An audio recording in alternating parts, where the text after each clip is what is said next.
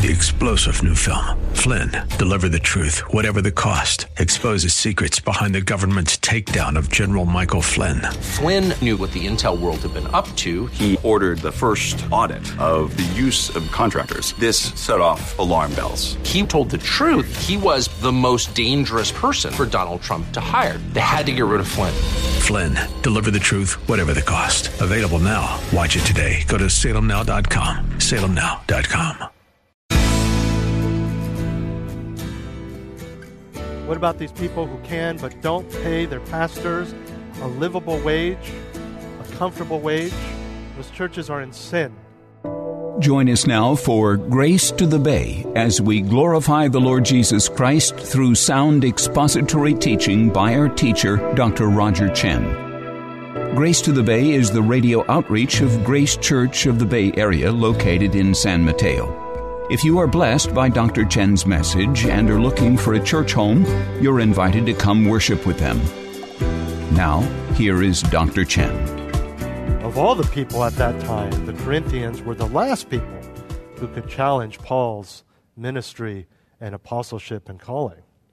And it's not that necessarily there were true Christians denying Paul's apostleship. It's, again, it's a hypothetical to further set up his statement about his apostleship being confirmed through the Corinthians' faith. Remember, guys, just look at yourselves. You know who I am. Paul goes on to say that because of his involvement in them, all the way back to evangelizing them and thus establishing the Corinthian church, they are in fact the seal. He uses that word, the seal of his apostleship. And that word that he uses is the seal that was put on containers of goods or uh, letters to authenticate that what was inside was genuinely from the sender. Uh, you've seen this, right? The, a king, for example, would have a ring. It's a little signet in there, right? And they'd put that soft wax and he would mark it with the ring. And if that crate or whatever it was or that letter arrived at its destination and that seal, that wax wasn't broken, you would know that it had not been tampered with. It is from the owner of that seal, and the original contents of that letter or that package are still in there. Today we have a signature, a, a fingerprint, stamp of a notary, those types of things. But it was a significant proof that this was genuine, this was legal, this was real. And that's what Paul is saying about the Corinthian church. You are the stamp. They are the wax seal that serves as a sign of his authority and God's using him. It is a confirmation and a guarantee that he is indeed an apostle. And to put this in even more spiritual terms, you could say that the Corinthians were God's stamp of approval on Paul's labor for him. So before even going into his rights, Paul establishes why he has those rights by rhetorically reminding the Corinthians that he is indeed an apostle. And you see this coming. You've read the passage that all of this establishes even the more powerful force of his saying, But I have chosen to forego those rights for your sake. But what are those rights? He lists a couple of them as we move on, but they ultimately revolve around the same point. So let's look at our second aspect, which is the prerogatives of apostleship. This is our second aspect of vocational ministry, illustrated in apostleship. Look at verses 3 through 5. My defense to those who examine me is this Do we not have a right to eat and drink? Do we not have a right to take along a believing wife, even as the rest of the apostles and the brothers of the Lord and Cephas? First of all, he says, My defense. Who's examining Paul to warrant him to feel like he needs to defend himself. Again, it's not that the Corinthians as a whole are denying his apostleship, but there are some who may be trying to find fault, as there always are, right? There's always someone trying to find that loophole, find that crack in, in someone's behavior, someone's character, perhaps to justify flexing their own Christian liberty. Oh, you're telling me I can't go to those temple feasts anymore? Well, let's look at you, Paul. Because as he writes that, as he wrote that, as we saw in chapter 8, undoubtedly there's some who are reading that who respond in their pride and say, Yeah, but you, Paul, but you, you've heard that before.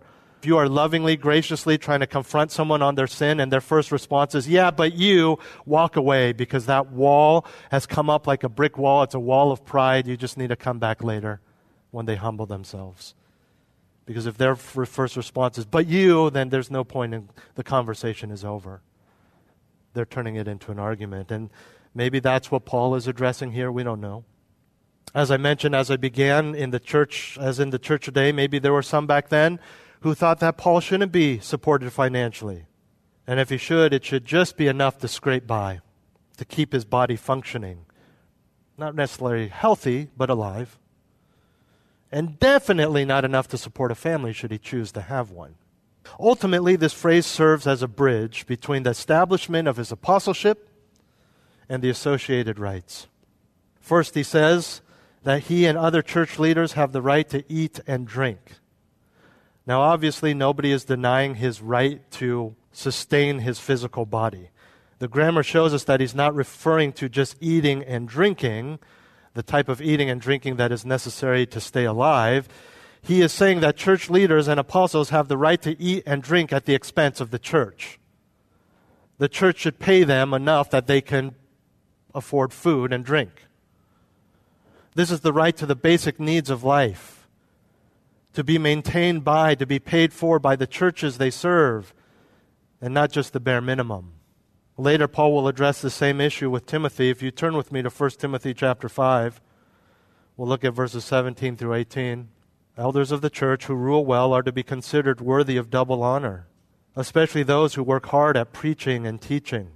For the scripture says, You shall not muzzle the ox while he is threshing, and the laborer is worthy of his wages. And we'll see this Old Testament command regarding the ox next week again in verse 9, where he actually explains it a little more. The idea of double honor is not just talking about pay, it doesn't translate directly to double pay. It means honor. But obviously, finances would play into that. Turn back a, a few books to Galatians. Galatians chapter 6 and verse 6. The one who has taught the word is to share all good things with the one who teaches him. He's talking about the preacher, the pastor, the apostle. But he doesn't stop there. Look at the next two verses. 7 and 8. Do not be deceived. God is not mocked, for whatever man sows, this he will also reap. For the one who sows to his own flesh, the one who's selfish, the one who just amasses riches only for himself, will from the flesh reap corruption. But the one who sows to the Spirit will from the Spirit reap eternal life. Verses 7 through 8 applies to all, all aspects of money as well as your pursuits not just how to pay a pastor, but the context of the previous verse in verse 6 is quite convicting. But this isn't just about an individual. This isn't just about the pastor himself, but also his family. In verse 5, Paul says that he also has the right, should he choose, to take along a believing wife. This is not about the right to be married. That's a given. Nobody's denying the apostles that right. There are Christian cults that deny that right heretical religions that deny that right to their church leaders, the right to be married. That's wrong and unbiblical and sinful. He's talking about taking along a wife. Look at the vocabulary. In other words, the married apostle or the married pastor or the married missionary shouldn't have to leave his wife at home because he can't afford to bring her along on his missionary journey, to move to shepherd that other church to the pastor's conference or to speak at another church's retreat. Now, we know that Paul wasn't married at this time, but that's beside the point. He has the right to be married, and he has the right to have his salary be high enough that his wife does not have to work to pay for her existence in his life. At the end of verse 5, he says that all the apostles and brothers of the Lord and Cephas, who is Peter, have that same right. It's no surprise that Paul mentions Peter specifically here to emphasize this point because remember back in chapter 1, they were claiming various people. There were these factions. Peter was one of the church leaders that they were saying, I am of Peter. We know that Peter was married because we're introduced to his mother in law in the Gospels. The brothers of Jesus, we know that Jesus had earthly half brothers who are listed by name. In Mark chapter 6 and verse 3, he also had half sisters. Apparently, other leaders of the church, as well as the other apostles, were married. And if not, like Paul, they definitely had the right to be married and if they were to receive additional support so they could bring their wives along in their ministries, understanding now that for many of the apostles it was missionary journeys. Their, their ministries were constantly moving, they were itinerant ministries. They were never in one place for too long. You know, although it's uncommon, but definitely more common than we'd like, pastors do get divorced. And one of the main contributing factors is that ministers of the gospel are not enough, don't have enough time to spend with their wives and their families. And although obvious to be thorough, the right to marry for the leader is only to a believing wife. He makes that clear. The Greek says sister wife. It simply means a Christian wife. They have the right to be married, but only to a Christian. Same right and limitation for all Christians in marriage. And so, what he's saying is, I should be able to take a wife and bring her along on my missionary journeys in a way that I don't have to say, honey, you can come along, but only if, you know, while we're on the road, you do some knitting or you do some weaving and we sell those so that we can pay for your meals and your lodging. No, that's not what he's saying, and that should not be the case. He should be able to have a family and given a wage so that it's not just he doesn't have to work, but that he can support his whole family. These are the rights of an apostle. But then he goes on and he explains that not only should the wife not have to work, the apostle or pastor should not have to have a second job. And that leads us to our third and final aspect of vocational ministry, illustrated in apostleship. Thirdly, the provisions of apostleship, verses 6 and 7. Or do only Barnabas and I not have a right to refrain from working? Who at any time serves as a soldier at his own expense? Who plants a vineyard and does not eat the fruit of it? Or who tends a flock and does not use the milk of the flock? Both Barnabas and Paul worked secular jobs to pay their way on their missionary journey. We know from Acts 18 that Paul was a tent maker. He literally made tents, uh, which obviously was a more common item back then. Don't think how we would use tents today, primarily for camping or when you're setting something up at the farmer's market or something like that. Uh, the word could also refer to a leather worker. And this is where we get the, the term tent maker today to refer to a pastor who is bivocational, a pastor who has a second job in, in, in addition to ministry in order to support himself. It's because Paul was literally a maker of tents. What Paul is asking is that since all church leaders have the right to be supported by churches, are he and Barnabas the only ones without that right? Of course, the answer is no. He knows that. They know that. He's making a point. And the question is all the more pertinent because in reality, Paul and Barnabas did work secular jobs to support themselves. And perhaps it was even easier for the church to not pay the apostles because every Jew within Judaism was required to learn a trade as a youth, a trade, not just be educated. This is more than a, an American high school education, right? You could go through high school and sometimes even college and still not have the expertise to do anything.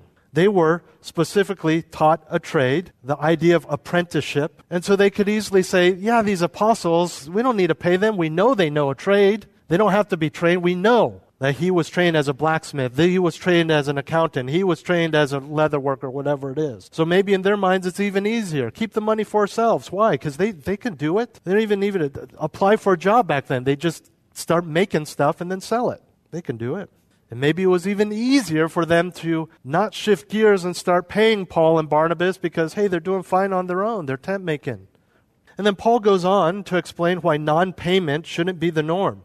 He explains that, in fact, all workers, no matter the occupation, are sustained by that work, and pastors, apostles, missionaries should be no different. He gives three examples the soldier, the farmer, and the shepherd not a spiritual shepherd, a literal shepherd. First, he asks, What soldier serves at his own expense?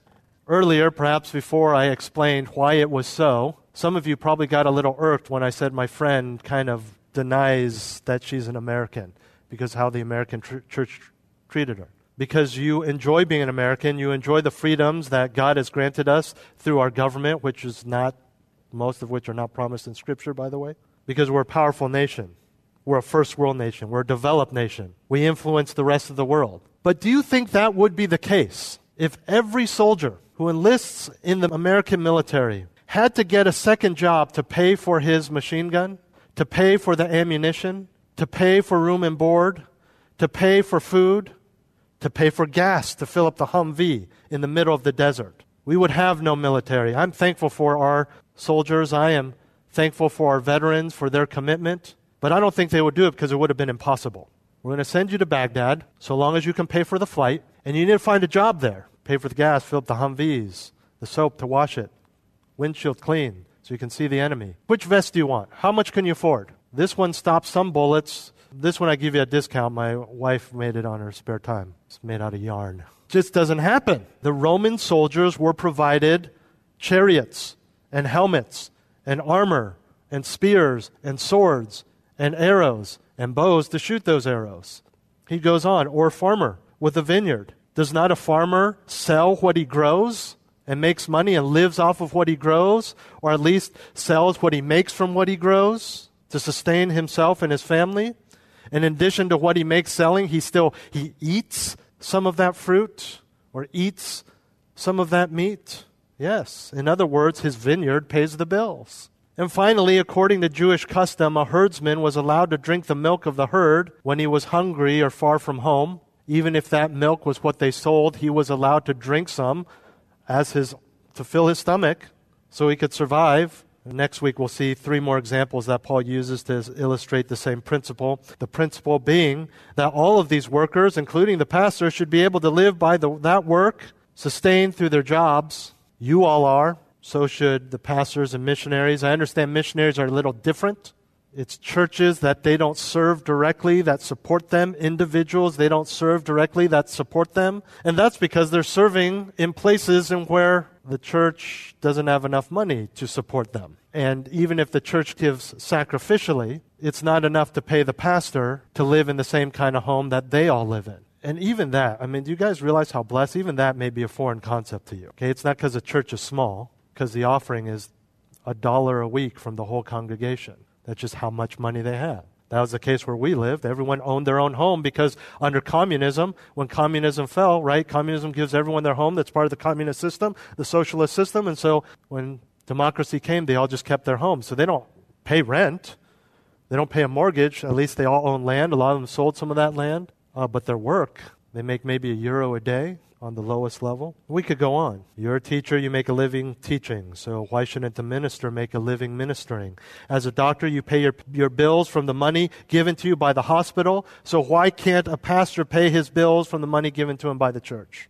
As a salesman, you get paid for the product you sell. So why can't a preacher get paid for the sermons he preaches? It's all the same idea. Sometimes we like to spiritualize things and say, well, it's because he's doing the work of the Lord, and so we shouldn't have to pay him. But I hope this passage is clear, and he's going to continue next week. We need to understand that the pastor needs to be paid, and the pastor needs to be paid well. The pastor needs to be paid in a way that his wife doesn't have to work to support him because the church cannot or will not. You know, it's it's actually not a good practice for many churches to say we're going to decide on a pastor's job and you try to find an equal level of position in the secular workplace and say, well, what, what's the average salary of someone like him in the secular world? And what is the average cost of living in this area? And then decide on a salary, a pastor's salary that way? That doesn't work as we've seen. Principles like double honor. Wife shouldn't have to pay her own way. Especially here because the average salary and the average living expense means that if you pay the pastor that, the wife has to work. You don't want that. That's no good for anyone. Not just for the pastor and his kids, but for the church as well. I know pastors' wives, the women in the church have almost no interaction with her. And part of that's good because her primary responsibility is her family, not the church. You understand that. What my wife does is very unique. And she only does it because it doesn't sacrifice time in her primary duty, which is to take care of her husband and her children and her home. But there are many pastors' wives who really they don't disciple anyone. They were shocked that Jenny does, and I was shocked that they were shocked that Jenny does. And the reason is because, in addition to taking care of their young children who still live at home, they work inside the home. They're doing it biblically. They're not working outside of the home. They do things that they can do in the spare time when the kids are doing homework or after the kids are in bed. A lot of things they're doing online. What about these people who can but don't pay their pastors a livable wage? A comfortable wage, those churches are in sin. Those churches are in sin. You wouldn't call it sin, but you would say something equivalent, some secular term, to any company that does that. You can't do that. But some churches, it's not because of financial constraint, they choose to do that. And the tradition is, well, we don't want to tempt our pastor into the love of money. And so, in some twisted form of irony that includes judgment and playing God, they justify it all we don't want to tempt our pastor to love money, all the while the whole church is exhibiting the love of money by how they're inadvertently punishing their pastor. You don't want to tempt him into the love of money, but you want to tempt him into being discontent. You want to tempt him into questioning his calling. He's a man. He might lust. Why don't you ban women from the church? He might be homosexual. Why don't you ban men from the church? I mean, how far do you go? Why don't you walk with him to Trader Joe's and Safeway and only, only make sure that he only buys bland things because you don't want to tempt him to be a glutton? It just doesn't make sense. It should come as no surprise to you that theologically sound churches, including ours, predominantly pay their pastors well. And because of what we've seen, the reality, like it or not, and I understand some of you won't like this, is that the pastor will often be paid more than what most in the church make because of the principles that we've just seen especially in this area. And I, as a pastor, preaching to no other pastors or other churches or elders from other churches or, or, or commit, finance committee members from other churches, I have no problem telling you everything I've just said because I make no apologies for God. I'm not going to stand up here and tell you what the Bible says and say, yeah, I know, I'm sorry, I know that, you know, some of you. No. And don't you dare do that either. Some of you had had people do that. Some of your biggest arguments with your spouse is because they apologize for your behavior and you're like, what do you, why did you do that? Don't apologize for what I did. I did nothing wrong. What are you embarrassed by what I said? You're embarrassed by me? Don't apologize for God. Don't say sorry. I know. No. This is what the Word of God says. We must preach it. We must say it. We must teach it. We must practice it. So, whoever may be listening to this on a recording or on the live stream who is from another church, you need to pay your pastor, and you need to pay him well. I've told people this in, in supporting missionaries. You have an iPad, your kids have an Xbox, and somehow you want us to support that missionary so low that they can't have an Xbox. They can't have an iPad. Oh, they're a missionary. They shouldn't want those things. They're a missionary, so they shouldn't want those things. I'll tell you what, as far as the missionaries and pastors I know, if they had those things, they'd be a lot more content and grateful for those things than any of us are because they understand who that comes from. Not you, from the Lord. And they understand they don't deserve it, not because they chose to be a missionary or chose to be a pastor. They don't deserve it because the only thing they deserve is hell, you see. And that's the difference. And that's why people won't complain and say, I'm not raising enough support. You're not giving me enough. You're not paying me enough. Because they have mastered or they're striving to master the idea of being content and still serving despite circumstances. But that's not our place. It's not our job to teach them trials, to teach them to be content by withholding the means to survive and the means to enjoy life. We're not asking any pastors to get rich from their pay. I know that there are one or two very wealthy in our church, okay? Multimillionaires. The rest of us, we would say, at least for the Bay Area, we're average, right? We're average, okay? We're, we're not the CEO. We're not making seven, eight figure salaries. We're making high five figures, six figures. Some of you are married, so it helps double income. For this area, that's average. And as average, you can afford a car, you can definitely afford rent. Many of you afford a home, some of you afford a home and an investment property. All of you afford at least a vacation to somewhere drivable, if not flyable. And yet we say, no, the pastors shouldn't do that. The pastors don't get that. Why do missionaries come back so often? Just stay there. It's expensive. They serve in Asia, they serve in Europe.